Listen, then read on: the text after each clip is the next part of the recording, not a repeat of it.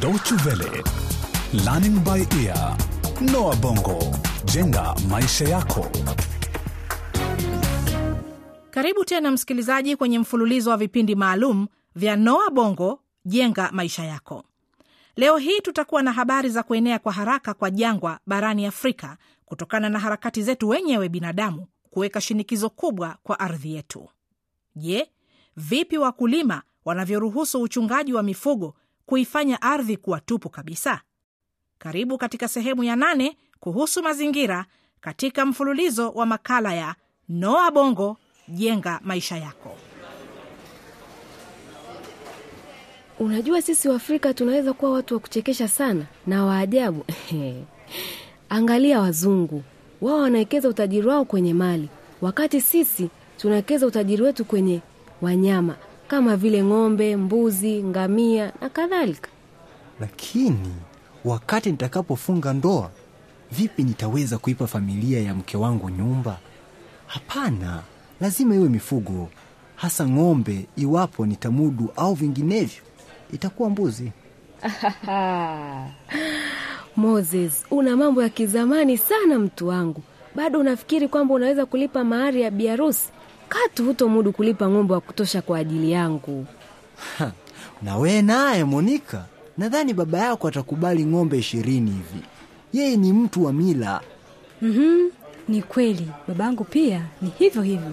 Hivi karibuni baba yangu amenunua mifugo ya mbuzi ili kwamba awezi kuwapa wako wa kaka yangu mahari yao. Umeipata hapo?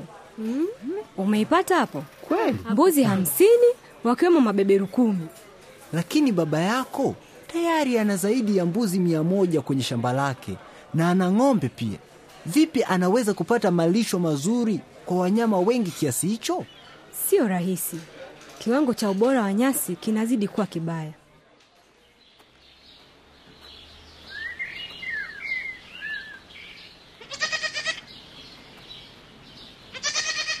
He, Gladys, shamba lenu linaonekana tofauti sana. Una maana gani?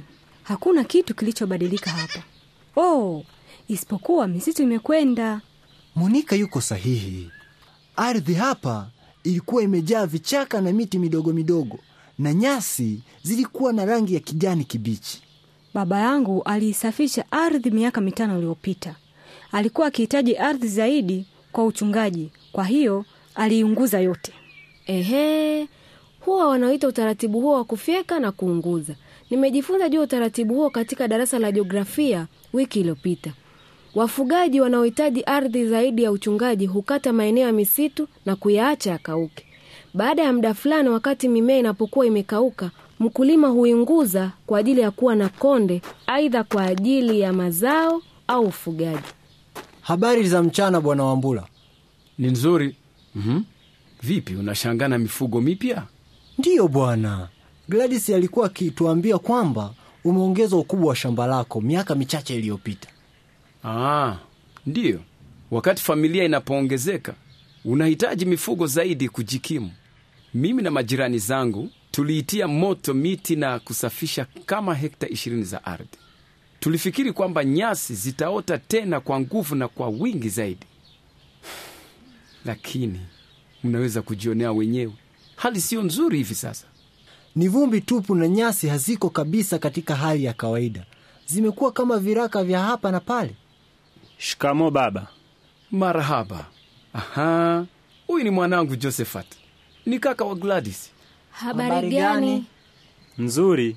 Josephat yuko katika chuo cha kilimo, fursa ambayo mimi mwenyewe sikuwahi kuipata. Je, Josephat, unaweza kutuelezea kwa nini ardhi ya baba yako ni mbaya sana? Sawa.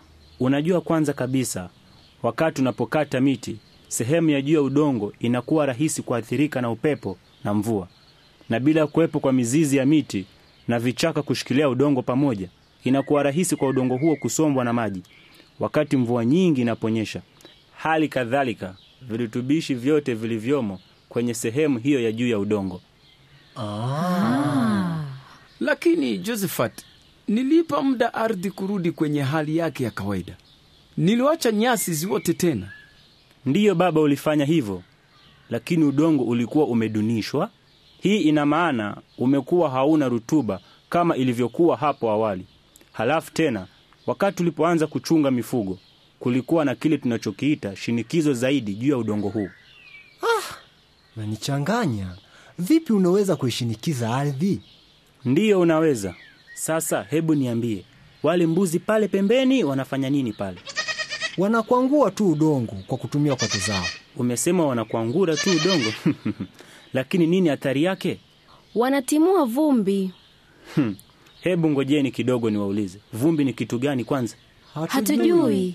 Okay, vumbi ni chembe ndogo ndogo sana za udongo, na kila wakati pale mbuzi anapopiga kwato zake kwenye ardhi hugandamiza udongo na kuufanya mgumu. Juu ya udongo huo kuna safu ya vitu laini. Kila ambacho unakiona mbuzi wakipiga mateke, hiyo ni aina nyingine ya mmomonyoko wa ardhi. Zaidi ya hilo basi, wakati mvua inaponyesha, maji hayawezi kupenya juu ya udongo ulioathirika au kugandamizwa.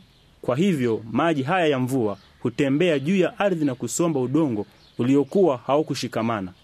Unasema wakati mvua inaponyesha, lakini Josephat, kwa miaka miwili kumekuwa hakuna mvua, tuko katika ukame. Hivi ndivyo ninavyowapatia maji wanyama wangu, kwa kuvuta maji kutoka kwenye kisima. Ni ukame unaopaswa kulaumiwa na sio wanyama wangu. Kwa hakika unayosema ni kweli. Vipi nyasi zinaweza kuota wakati mvua ikiwa ni haba? Kwa kweli baba, hauko sahihi moja kwa moja. Ala, tuambie kwa nini? Ni kueleweka vibaya ambako kumekuwa kwa kawaida, kwamba ukame wenyewe ndio unasababisha kuenea kwa jangwa. Ni kweli ukame ni sababu, lakini sababu kuu ni binadamu kuyatumia vibaya mazingira. Ndiyo, nakubali tumekumbwa na ukame fulani kwa miaka miwili iliyopita, sikatai, ndiyo kabisa, lakini sio kusema kwamba kulikuwa hakuna mvua kabisa. Na ardhi hapa, ikiwa itasimamiwa vyema, nina hakika inaweza kurudi kwenye hali yake ya kawaida. Mimi nimeisimamia ardhi vizuri. Hebu nikuulize swala hili baba, lakini samahani, kabla ya kuchimba kisima, wapi ulikuwa ukichunga wanyama? Nakumbuka ulikuwa ukizunguka zunguka, ulikuwa mfugaji wa kutangatanga, ulikuwa ukizifuata mvua na malisho mazuri. Ndiyo, nilikuwa nikifanya hivyo. Aha, kumbe ulikuwa ukichunga mifugo kwenye eneo moja na baadaye kwenda jingine, na jambo hilo huupa udongo na mimea muda wa kurudi katika hali yake ya kawaida. Hasa Lakini sasa sina haja ya kuzunguka kwa sababu kisima kinakuwa na maji daima. sawa. Kwa hivyo ardhi hapa inakuwa kwenye malisho mfululizo na inakuwa haina nafasi ya kurudia kwenye hali yake ya kawaida. Lakini je, shamba la baba yako linaweza kuwa na mimea tena yenye rutuba? Inawezekana tu kwa kupitia mchakato wa asili, juu ya kwamba itachukua muda mrefu sana. Inaweza kuwa miongo kadhaa, pengine sio hata katika maisha yetu sisi. Lakini ili hilo lifanyike, inabidi awache kuchunga wanyama wake hapa nyumbani. Unaonekana mwenye matumaini.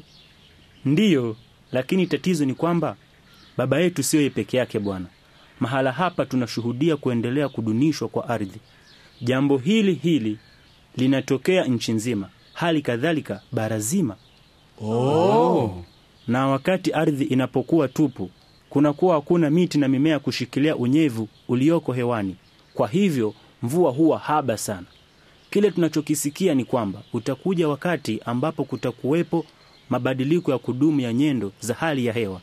Una maana kwamba iko siku ardhi hii inaweza kuwa jangwa? Bila shaka ndiyo, punde tu hali itakapokuwa mbaya kabisa. Lakini haya tayari yametokea barani kote Afrika.